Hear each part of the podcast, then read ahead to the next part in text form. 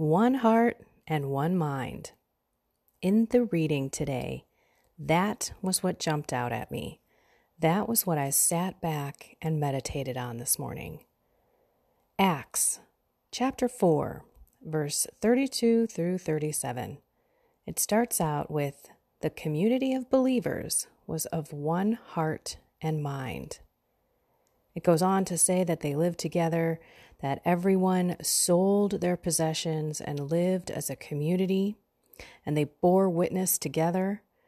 Um, let's see, no one was needy, right? Everyone had what they needed according to their own need. And then at the end, they call out the apostle Barnabas, which is translated son of encouragement, a Levite a Cypriot by birth, that he sold his property that he owned and then brought the money and put it at the feet of the apostles. I'm pretty sure Barnabas was a well off man who had a massive property that had a lot of money that he just laid at the apostles' feet. And this son of encouragement, Barnabas, went on with Paul later on in the New Testament to go preach the word of Jesus. I can't help but think Acts is one of my favorite, favorite New Testament readings and, and books because it is the beginning of the church. You can see this community of one heart and one mind. And we call it the body of Christ. Are we one body? Are we?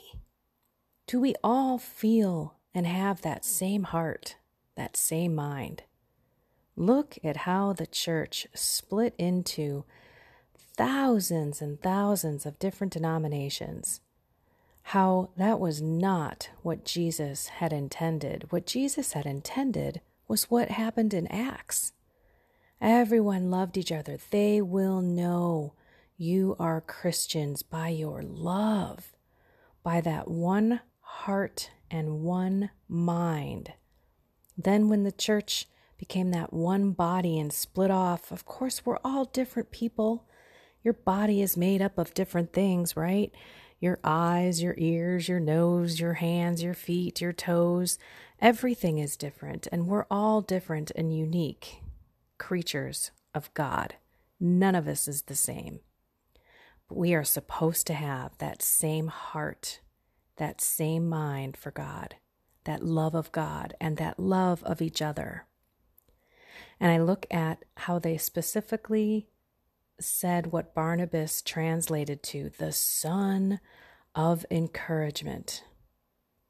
So today, how about we all be that encouragement to one another? We can look in our own families, let alone our own communities, that we are not all of one heart and one mind.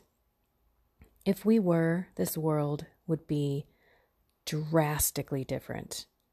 We would be living in peace and harmony. We would walk out the door and be like, Hello, neighbor, how can I help you today? Our families would be filled with love. Everyone would be making the other person's life easier by doing things for them, not harboring any resentment or frustration with one another because of what they're not doing.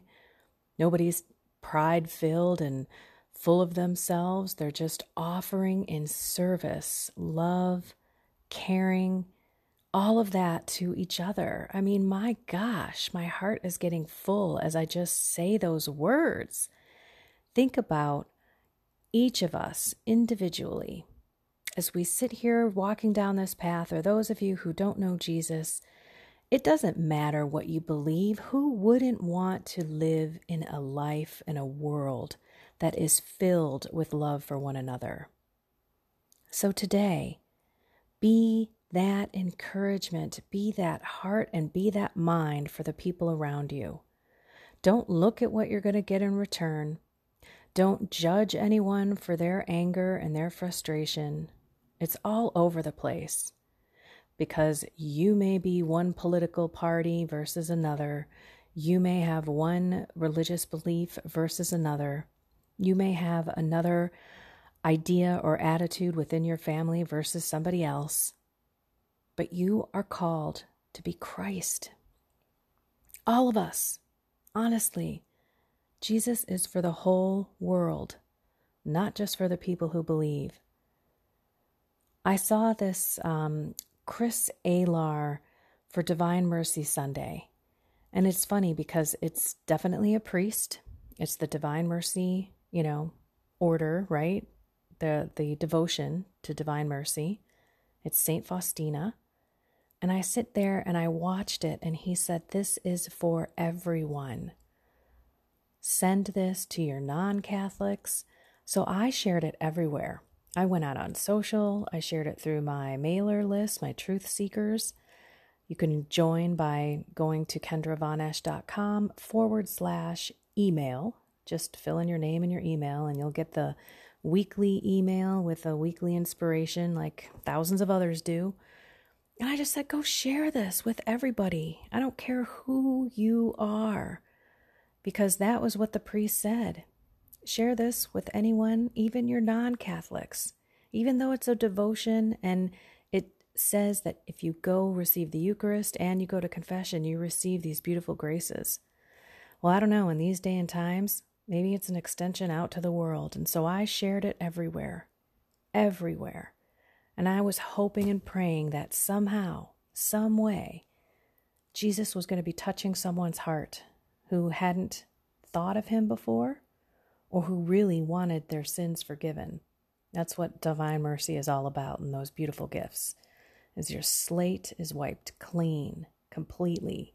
And that was what happened to me seven years ago on Divine Mercy Sunday, which was just this past Sunday. I walked into the church, I walked into confession, I came out with a supernatural experience, and I was changed forever. Look at me now. I can't stop sharing the beauty of the transformation that can only come from Jesus. So let's be that encouragement for other people today. Let's be witnesses of Jesus' love and that one mind and that one heart, that community, that everyone. I cannot imagine selling everything. Let's think about this for a minute. Selling everything you have, giving it to the apostles, and saying, okay, let's share and share alike. I'm not equating this to any polit- politics or any kind of socialism or anything like that. That's not what I'm talking about. This was different. This was not, you know, a government ruled organization and community. This was a heart and mind, a whole new way of living and loving and caring for each other. This had nothing to do with people taking advantage of, of other people's riches and trying to control other people. That's that's not what was happening here. And I just sit and I think, how can we perpetuate this kind of heart and mind in our lives today? Let's start with our own family. Let's start with loving everyone exactly the way they are. All their faults. We're all broken, everyone. We all have issues. We all have things that we're dealing with. We are by far even those who have had massive transformations, not at all close to the perfection that God wants us to continue to strive to be. But He also asks us to help bring others along with us. And we can do that by loving them and by showing Jesus within ourselves and by helping out in their lives selflessly, loving them despite the fact that they're difficult to love. Maybe you have someone in your family who is like anti Jesus, anti religion. Well, the more you love them, I'm telling you, the more they have to change. I've seen it in my life, I've experienced it in my own family.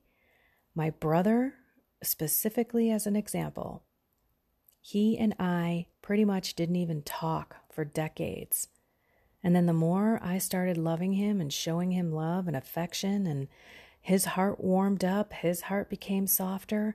It's real difficult to be mad at someone and to argue with someone when you're loving them So put this in your pocket today and love everyone around you. Go overboard.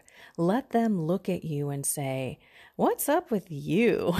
Why are you like this? What's going on? And you can just say, I just love you. Jesus is filling my heart. That's all you have to do. You don't have to get into a catechism thing, guilting people to, you know, find their faith or anything like that. Just say that Jesus filled my heart today. And I'm wanting to fill yours. That's it. And act like it. Go be love. Go be that light. Go be that one heart and one mind that Jesus intended the world to be. Have a blessed and inspired day. Hello, I'm Kendra Von Esch, and you are listening to my 10 minute daily podcast, Reality Reflections. I bought into what this world said would make me happy money, prestige, power.